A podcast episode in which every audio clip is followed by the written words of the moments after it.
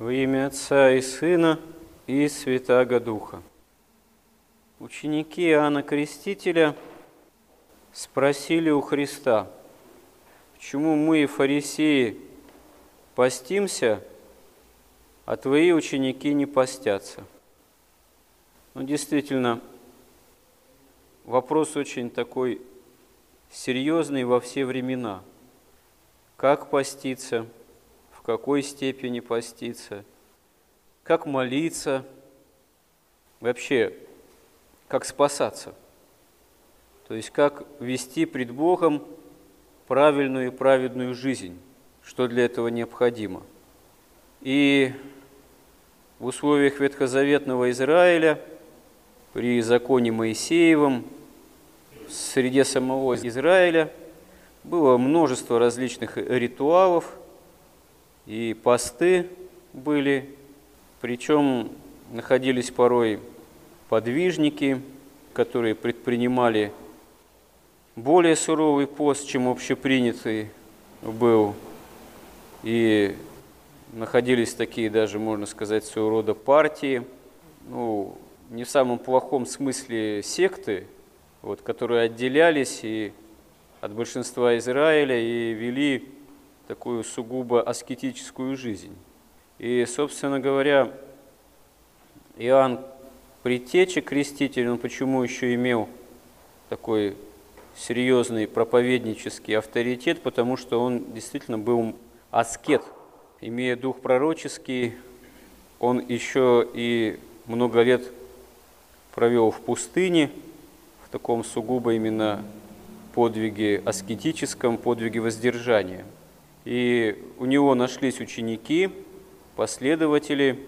И вот когда происходит явление Христа, и Иоанн Креститель указывает на Христа, что вот он истинный Мессия, то для учеников Иоанна удивительно, как так ученики Христа, апостолы, они что-то не очень озабочены постной дисциплиной. Господь в тот момент от них этого не требует – их сердце горит любовью ко Христу, любовью к истине, и оказывается, что когда истина с ними, когда они возле нее, то вот это множество традиций ритуальных таких, в том числе связанных с постом, связанных с теми или иными запретами, что там трогать, чего не трогать, что вкушать, что не вкушать, когда в какой-то момент что-то делать, а когда не делать, это все отодвигается на задний план. Можно сказать, что они не желают тратить на это время и усилия, внимая Христу. И вот Господь ученикам Иоанна на это указывает, что могут ли печалиться сыны чертога брачного, пока с ними жених. Но придут дни, когда отнимется у них жених, тогда будут поститься. Ну, действительно, еще апостолов ждет испытание – и они будут свидетелями крестной смерти Господа, и будут этого устрашаться, разбегутся, потом будут утверждены явлением Христа воскресшего и сошествием Духа Святого. Но вот тот период, пока Господь, воплотившийся, ходил по этой земле воочию, очевидным для его учеников, и не только его учеников, и они были подле его, то это был, конечно, особенный какой-то совершенно период евангельской истории, когда ну, они непосредственно Христу были сопричастны в каком-то прямом таком общении с Ним, еще не пострадавшим и воскресшим, хотя еще всего не прозревали до конца больше понимания уже и даже большую силу они обретут схождение Духа Святого на них в день Пятидесятницы. Но то был тоже, видимо, какой-то особый опыт, и тут было действительно не до поста, не до аскетических упражнений таких сугубых, потому что пост, аскетика – это средство для достижения общения с Богом, утруждения себя, чтобы умалить действия страстей, которые в человеке в нас возгреваются легко через невоздержание, и чтобы духов злобы таким образом тоже отгонять, которые тоже действуют в человеке, на душу и сердце человека через страсти. И невоздержанность, которая страстям потворствует, здесь оказывается, что может потворствовать действию дьявола. А утруждение себя, пост, молитва, как Господь и говорит тоже в Евангелии, что род сей изгоняется только молитвой и постом. Они оказываются тем необходимым средством. Но когда апостолы были рядом со Христом, то эти средства, они отходили на второй план, потому что сама истина, сама цель, сам Бог, сам Бога-человек был рядом с ними. И далее Христос говорит, что никто к ветхой одежде не представляет заплаты из небеленной ткани, ибо вновь пришитая отдерет от старого, и дыра будет еще хуже. Не вливают также вина молодого в мехи ветхие, иначе прорываются мехи, и вино вытекает, и мехи пропадают, но вино молодое вливают новые мехи, и сберегается и то, и другое. Ну, в общем-то, такую аналогию здесь Христос приводит, достаточно простую для понимания. Молодое вино – это полнота благодати Божией, которой не было в Ветхом Завете – как бы Ветхий Завет и ветхозаветные праведники не упражнялись в благочестии, внешней праведности, они все равно не имели полноты благодати. А полнота благодати, она во Христе. А когда приходит Христос, получается, что ветхозаветное благочестие, оно не в состоянии его вполне принять. Точнее, представители этого ветхозаветного благочестия – которые абсолютизировали само это внешнее благочестие, внешнюю праведность, сам закон. А Христос больше закона. Можно сказать, что Христос исполняет закон весь своей жертвенной любовью, но закон при этом не в состоянии его вместить, точнее, опять же, представители закона, потому что они слишком гордостно закон восприняли – и исполняли его тоже гордостно, чисто упирая на то, что вот их внешняя праведность, их происхождение уже сами по себе спасительны.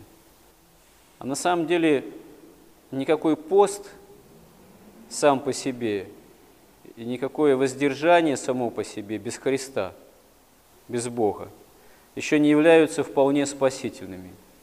Это просто некое упражнение – это некая основа, некий, ну да, в какой-то степени необходимый фундамент, на котором должно быть построено здание спасения. Но само спасение выстраивает только Бог, только Христос. И, безусловно, Господь имеет такую силу и милость нас спасти. И, собственно говоря, Он нас уже спас. И согласно земной хронологии уже 2000 лет миновало, проходит, идет дальше история развивается хронологически, и не только хронологически, а в явлении новых и новых поколений. И вот апостол в послании к римлянам говорит, «Ибо если преступлением одного смерть царствовала посредством одного, ну то есть ветхозаветного Адама, то тем более приемлющие обилие благодати и дар праведности, будут царствовать в жизни посредством единого Иисуса Христа. Ну, то есть, если смерть, явившаяся в этом мире как следствие греха и грехопадения Адама и Евы, и вообще страстность и смертность человеческого существа имеет такую силу из поколения в поколение – на протяжении тысячелетий. Иногда кажется, что силу, как говорится, непреодолимую человеком, и действительно непреодолимую людьми, но преодолимую Бога человеком, уже преодоленную. И может казаться, что да, где она победа над смертью, потому что люди продолжают умирать. Но человек продолжает умирать, можно сказать, как бы по инерции – Христос воскрес, а человечество еще живет само по себе в том качестве, какое унаследовал от Адама и Евы, от павших, ветхих. И не переменилось это с воскресением Христовым, потому что это может перемениться только по воле не только Божией, но и согласия человека. А принудить к согласию все человечество Бог не желает. Поэтому, осуществив спасение, Он на протяжении еще столетий, там, тысячелетий человеческой истории дарует человеку, каждому, саму эту возможность обращения к Нему, но по доброй воле. Если человек сам это захочет, в церкви, как богочеловеческой лечебнице. И апостол говорит далее, «Посему, как преступлением одного, всем человеком осуждение, так правдою одного, то есть Христа, нового Адама, всем человеком оправдание к жизни. Ибо как непослушанием одного человека сделались многие грешными, так и послушанием одного сделались праведными многие. Закон же пришел после, ну, имеется в виду грехопадение уже. И таким образом умножилось преступление. Ну, в том смысле, что закон дает различие, что есть грех, что есть не грех – и имея, в принципе, понятие о том, что есть грех, а что и есть не грех, продолжая грешить, человек умножает беззаконие.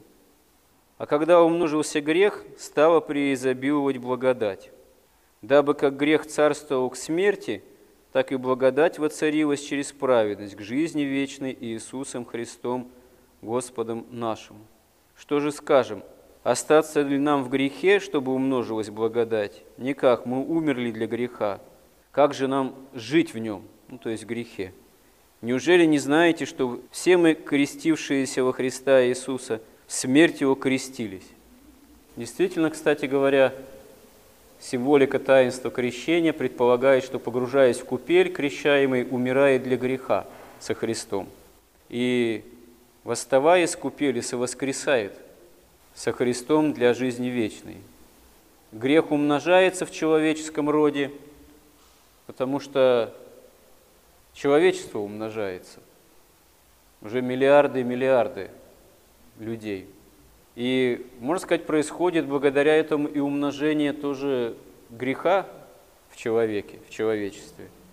Но одновременно изобилует благодать, потому что пока совсем вера не оскудела в человечестве, история и продолжает длиться.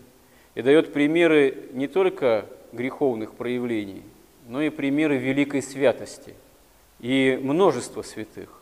И сам богочеловеческий организм церкви, он нам об этом не просто свидетельствует, он нам дает возможность этим организмом быть. То есть быть спасаемыми во Христе, потому что Он желает, чтобы мы Ему усвоились. Если мы приходим с верой и покаянием, то Господь нас себе усваивает, усыновляет, удочеряет, можно сказать. Если мы этого на самом деле ищем. Потому что истина, чтобы искать спасение, нужно искать Христа. Нужно не забывать об этом. Нужно во главу угла именно это ставить главным смыслом жизни. Иногда, к сожалению, какие-то бывают вещи парадоксальные, которые повторяются от раза к разу. Когда во главе угла оказывается не Христос, а проблема, например, дисциплины поста. Не могу причаститься, потому что не успеваю три дня поститься. Ну хорошо, ну постись день, раз ну не получается, что Господь взыщет, если это объективно так. Или, к примеру, приходит там человек – говорит, у меня завтра операция, там тяжелая, сложная, там на сосудах там или еще что-то, в общем, опасное. Благословите. Ну да, конечно, помоги, исцели Господи. А что же вам не причаститься-то перед операцией? Да не успела там попаститься денек-другой. И что? Тут можно сказать опасность. Кто знает, как там операция, чем она закончится – вот. Всегда есть риски. даже мы же не знаем, что с нами будет на улице. когда мы лишний раз выходим из дома, куда-то направляемся, и под машину люди попадают, и деревья падают, вырванные ураганом, ветром сильным, и кирпичи падают сверху, и такое бывает, все что угодно. Мы же ничего предвидеть не можем. А тут операция, к примеру. И вот человек, друг верующий во Христа, легко вменяет э, возможность причаститься, попросить действительно у Господа помощи и полноты благодати перед той же операцией, э, ну ни во что. Из-за того, что он так понимает, что вот пост не может соблюсти. Да для болящего, да перед операцией, при чем здесь гастрономический пост? Ну хорошо, ну попастись вечер. Вот попроси у Бога помощи, прощения за то, что не можешь там, да, ну поститься, ну за немощь, да. Но при этом не пренебрегай возможностью быть со Христом. Почему так легко это вдруг с нами происходит? Почему вдруг там дисциплина поста, постился, не постился, оказывается важнее самого Христа? Это что, это разве не Ветхий Завет? Это Ветхий Завет. Это проблемы ритуального какого-то, так сказать, понимания, проблемы закона, а не благодати и не истинного покаяния. Почему же так? Легко мы меняем самого Христа на ложно нами понимаемую такое как бы благочестие. Вот какой я праведный, там праведный, я вот э, раз не постилась, не могу там понудить себя к посту, то и причащаться не буду. Значит, я по-человечески пред Богом, перед Христом получаюсь более прав, чем его заповедь? Да нет, конечно. Просто человеку, нам, проще себя вот формальными правилами так вот окружить, чем действительно совесть свою понудить. А как лучше на самом деле поступить?